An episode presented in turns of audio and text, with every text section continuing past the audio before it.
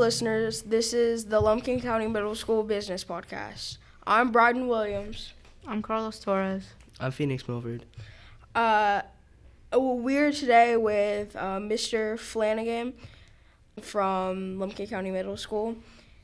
Thank you, um, Mister Flanagan, for being here with us today. Today, our podcast will be talking about free enterprise. Thanks. Appreciate you guys having me. Um, uh, I did some research and found out that free enterprise has something to do with a small privately owned business. Can you please onla- elaborate on that? Sure. Uh, the idea of free enterprise is that you are free to start whatever business you want, uh, you think you can make money doing. Uh, ninety-nine percent of American businesses are considered small business, uh, but large corporations also take part in free enterprises. They are free to produce whatever they think there's a market for, whatever they think people will buy. That's the idea of free enterprise. Nobody's telling you what to make. You're getting to make that decision. Um. So, uh, other bu- some businesses have tax for their, like for a small business. Does like other businesses have tax when they have free enterprise? So taxes are kind of complicated. Um, every business has to pay taxes. How those taxes are structured depends on how your business is structured. So let's say that you start a company mowing lawns. You have a lawn service company, and you're the only person working there. Well, that tax is probably going to be your own personal income tax. Just like I get a paycheck for being a teacher, I pay taxes for, you know, for my paycheck. Uh, if you have a large company, a large corporation, an Apple, a Microsoft, a Netflix, Facebook, uh, Google, any of those large companies, they pay what's called a corporate tax. And a corporate tax is twenty-one percent uh, of whatever money they make over uh, what they spent to make it. So twenty-one percent of their profits uh, go to taxes. So, but it, it gets really, that's probably the easiest way to tell it. It's it, it gets complicated. If you have employees, you got to pay taxes on them. Um, so, you know, let's just say it's complicated. Um. So when you have free enterprise, how much government involvement is there with free enterprise? Ideally, none. Uh, in a free enterprise system, you're hoping that there is no government involvement. Now, we, we know just from history that when you let people do whatever they want, somebody gets hurt. So you have to have some government involvement in place to make sure that you limit the effects either on the environment or on other people. Um, if you have a business that's, you know, highly regulated, such as a tobacco business or an alcohol business, a firearms business, then you're gonna you're asking the government to be involved because they have to be. Uh, those are highly regulated things. Mowing lawns, the amount of government intervention you're going to have is, do you have a business license? Um, cutting hair, do you have a, you know, did you pass the state cosmetology exam? Um, so ideally, you, you want as little involvement as possible because that frees you up to do things. But, you know, if you're dealing with controlled substances or, or chemicals, there's got to be some government involvement, or you know, people are going to be dumping chemicals down drains and, and wrecking the environment. So I hope that answers your question.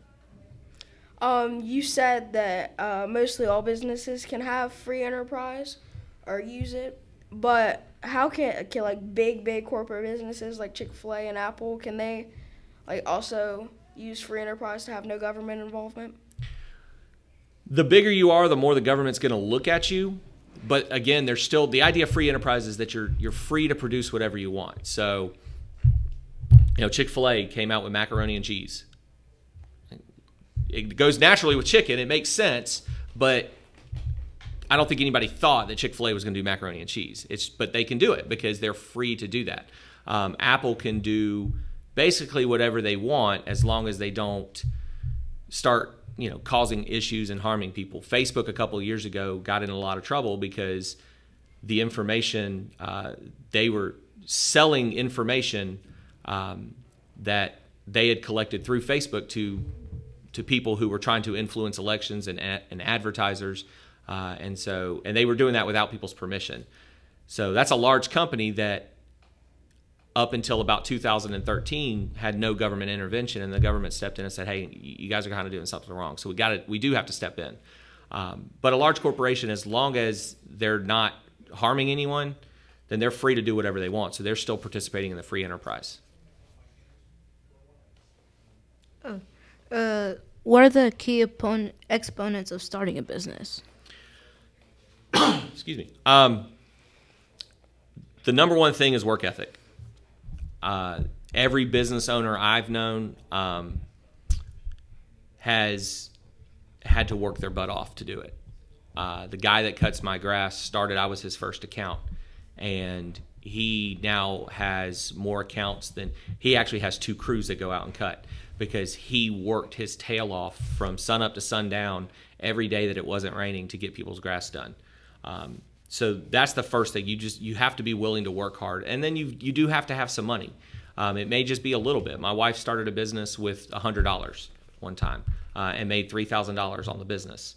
Um, it's a pretty good return. It's three hundred percent return. Um, but you've got to, I would say money and work ethic are the, are the key components. Um, and then at that point, just understanding you're not going to get rich quick. You're going to have to work at it. But if you work at it, you can set yourself up for a life that nobody else has. Thank you. Is it possible for other small businesses and to be as successful as companies like Apple and Microsoft? Absolutely. Uh, Facebook was started in a college dorm room. Um, Netflix was a very small company at one point. It's now one of the biggest companies in the world. Uh, Starbucks once only had one, um, only had one uh, coffee shop. Um, you can start a business from very, very small. Uh, the best place to see that is the show Shark Tank. If you go watch old episodes of Shark Tank, it's been on for ten or fifteen years now. Um, go back and watch the old episodes, and you'll see companies that started on Shark Tank as very small companies out of people's basements that have turned into massive, massive companies. Um, you know, not as big as Apple, but very hard to be big as Apple. Okay. Uh, do you have any experience or know someone who has their own business? Uh, what struggles were they, or what struggles did they have starting a so business? So I actually ran my own investment uh, branch. I wasn't really a business owner as far as, I didn't start it from scratch. I worked with a company, um, but I can tell you from my own experience, the, the biggest struggle was you could work and work and work and work and work. And I worked sun up to sundown, and sometimes after, you know, after dark, and I worked all the time, sleeping six hours a night, four hours a night sometimes, trying to get stuff done. And I and I really was ultimately unsuccessful. Um, so I came back to teaching. But my mother-in-law owns her own hair salon, and she has made herself a really nice life cutting people's hair because she is just willing to work Uh, as hard as possible. If you ever wanted to start a business, my advice would be to go talk to somebody who failed at it, because they can tell you what they screwed up uh, and and kind of give you some guidance. That's one of the mistakes I made. I never talked to anybody that screwed up. I thought I was going to be awesome, and I failed. So, uh, would you like to give any tips on starting a small business? Sure. Um, have an idea you're passionate about. Don't just get. Don't let somebody tell you, well, this is a great idea, and you run with it if it's not something you care about. Um, my, uh, you know, my son wants to run his own business, and, and he loves baseball. So I told him he needs to focus on baseball. Um, that would be my advice. Make sure you're passionate about it. I was passionate about finance and try to start a business running finance, but just be prepared that, you know, half of, at least half of all small businesses fail. You just got to be ready for that. And don't, don't take it as a, an indictment on you. Um, it, they fail for different reasons. Mm-hmm. Is it possible for a minor or someone under the age of eighteen to start a small business, like for, that includes free enterprise? Absolutely. Uh, you may have to have some parental guidance and, and some adult guidance, but there are tons of businesses out there. A simple Google search would be, you know, teens that started businesses, and you'll find story after story of young people who start, you know, just their own small business. I mean, you think, uh, you know, a thirteen-year-old girl who babysits, that that's her own small business. She's offering her babysitting services. A, a twelve-year-old boy who goes out and cuts grass. That's a small business. Um, can you possibly grow one? I, I don't know. I mean, everybody knows about the, the the dude that does, what is it, Ryan's World or whatever. I mean, he, the dude's a millionaire, and all he does is review toys. But he had an idea and he put it on YouTube and it worked. So you can absolutely do one. You got to be willing to work and you got to have an idea that you're passionate about. Um, this has been a great conversation, and we'd like to thank our guest, uh, Mister Flanagan, for talking with us uh, today about free enterprise. We learned a lot, and we hope our listeners have too. Thanks, guys. Appreciate it.